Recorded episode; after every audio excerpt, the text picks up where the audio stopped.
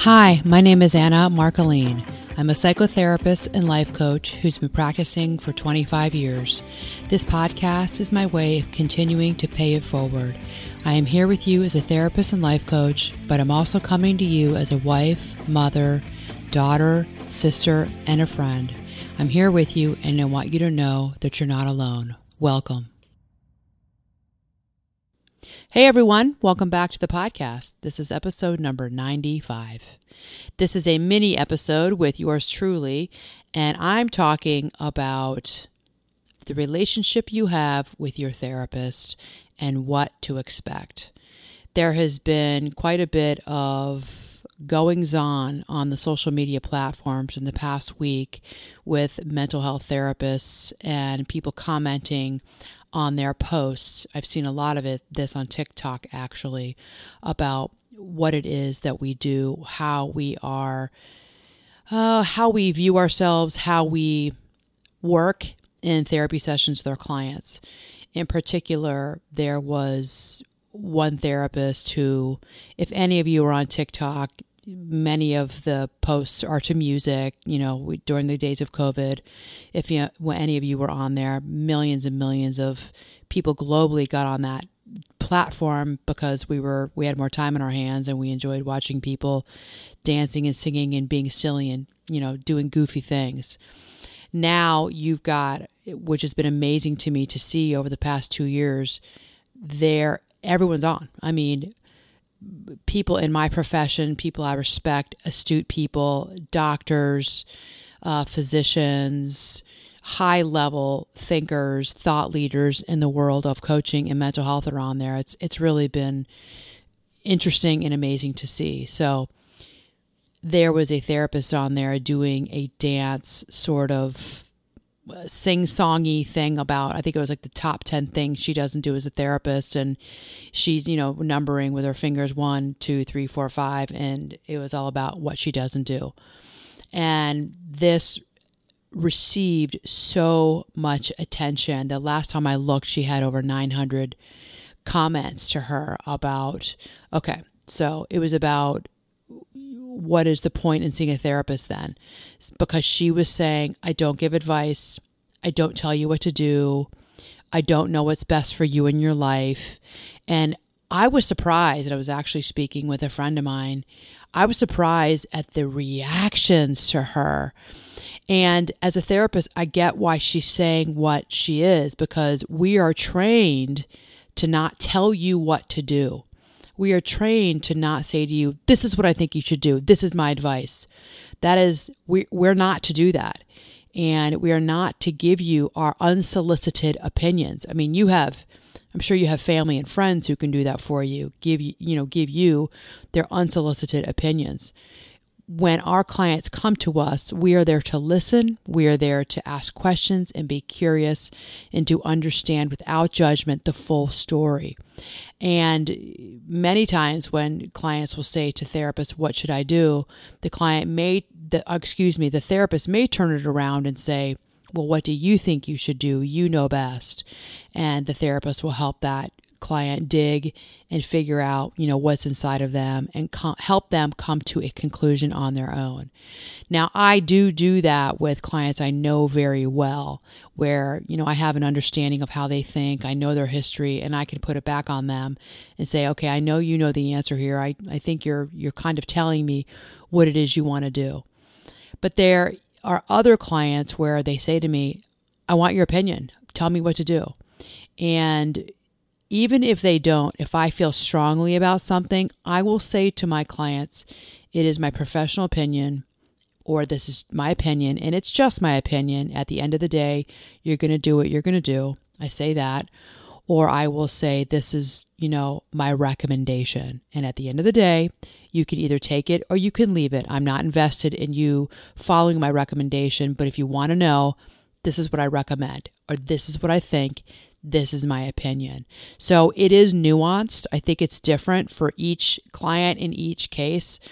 But I do want to say that because I think that I was I think that that one therapist was really getting a bad rap and then I realized that there were over 900 responses to her and people were really upset and they were like well why am i coming to you? I don't why am i paying for a therapist? Because we are really not supposed to be just telling you what to do you don't need us for that. You can go talk to your friend or family member. I mean, you know, right? I mean, how many of us have family members who love to give us advice or friends or coworkers who love to tell us what to do? We are a container for you. We are a container for you to come to us and we take it in and we bounce back to you our thoughts and ideas about what the story or what it is that you're telling us. So I did want to share that because I think that you know, we as therapists I realize that many people out in the world who are seeking mental health counseling have expectations about their therapist, but they're non verbalized. They're not, and, and I know because I've been a client before, right? I, I've lied on many other therapist couches, so to speak. And I may have expectations of how that therapist is going to work. I don't verbalize them. And then what happens is we get disappointed or we get hurt or upset or frustrated when our therapist doesn't come through or doesn't, air quote, deliver for us in the way that we expected them to. So, one way that I would recommend that if you're in therapy and you like your therapist, but you're finding that you're not getting your needs met, I would, and I would recommend you talk to them. Okay. Number one, just if you feel psychologically safe, which you ought to feel psychologically safe, right? That's the basis of all good therapeutic treatment is psychological and emotional safety in that room or in, in on that uh, video call with your therapist. You've got to feel like I trust them and I can tell them almost anything or I can tell them anything within time, right? So, but if you feel like, oh, that makes me really nervous, I, I just, I want to tell him or her or they what I need. I'm, I'm nervous to do it because I'm just not there yet in, in my own work. What I would recommend you do is write down what it is that you're needing from them. And this is assuming you like this therapist, but you're just a little frustrated or you're feeling stuck right now in the sessions. Write it down. Write down, like write them a letter and bring it to the session or bring it to your next video telehealth session and say, There's something that I want to talk to you about.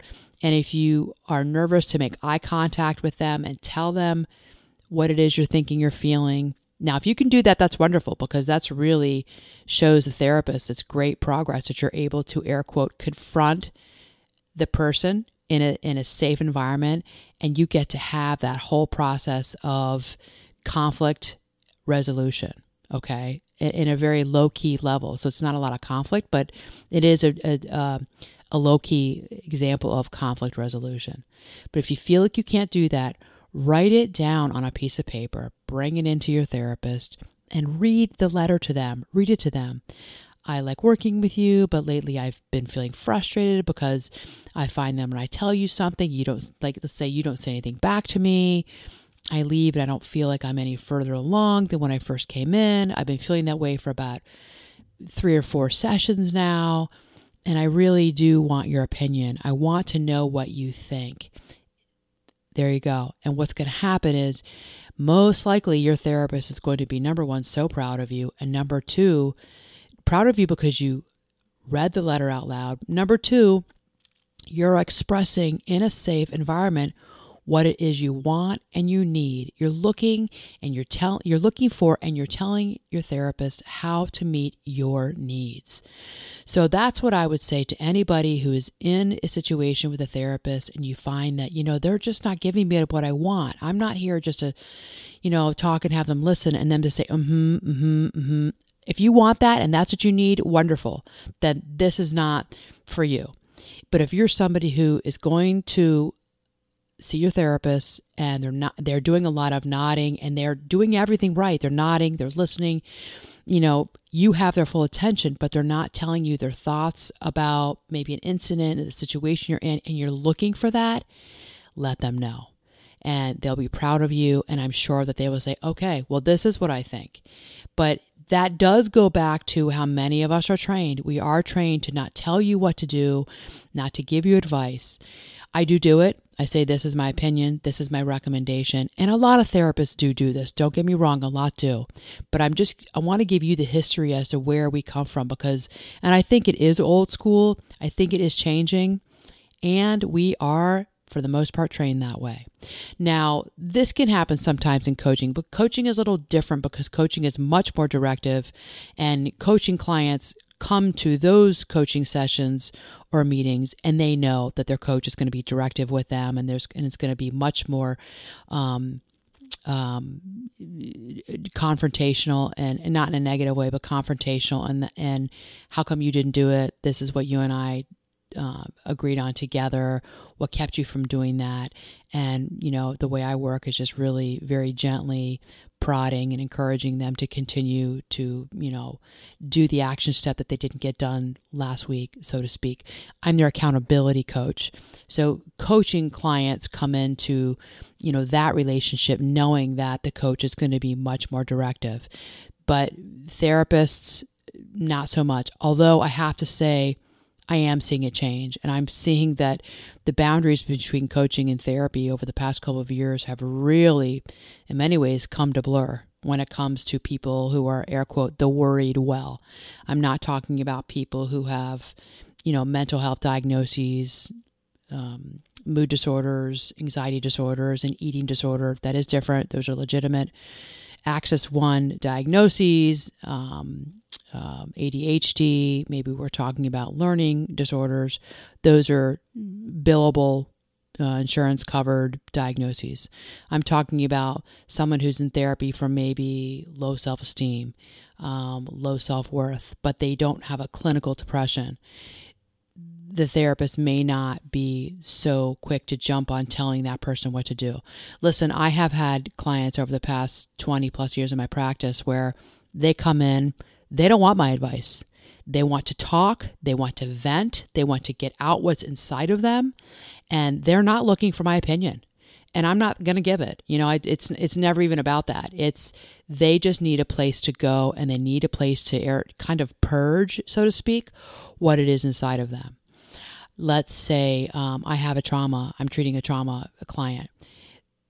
What I'm doing with that client is I'm sitting with them, I'm holding space for them for those 45 minutes, for them 45, 50 minutes, for them to come and them to go through their process, go through, and whatever that process is for them in dealing with trauma, or maybe it's deep, deep seated family of origin issues that are coming up for that person. I'm not going to give advice.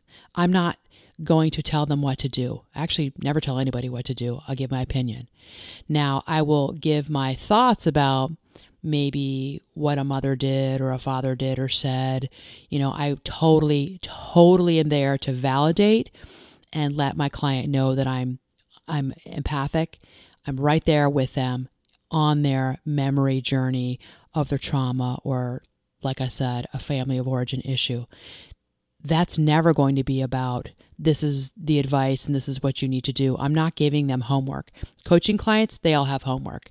The only homework that I would give a therapy client who's coming for trauma work is to work on their self care. That's the only thing that I may say is your self care is important. So that's going to be taking time out for yourself, whatever that may be, going for a walk, getting a massage, uh, taking a bath, meditating, journaling. Those are all, you know, mindfulness techniques or self care techniques. That's the only thing I might say. So, I hope that this clears it up for you as to how we work as therapists. I think that, you know, when I saw that the responses to that therapist's uh, TikTok, I, I mean, people were really upset and angry. And I felt like, wow, this is getting really confusing for people. And I think it was getting confusing for all the other people who were reading it and then making comments. And then they were really kind of debating back and forth, the commenters, about the therapist's post. So I hope that this is a little bit more clear to all of you as to how we work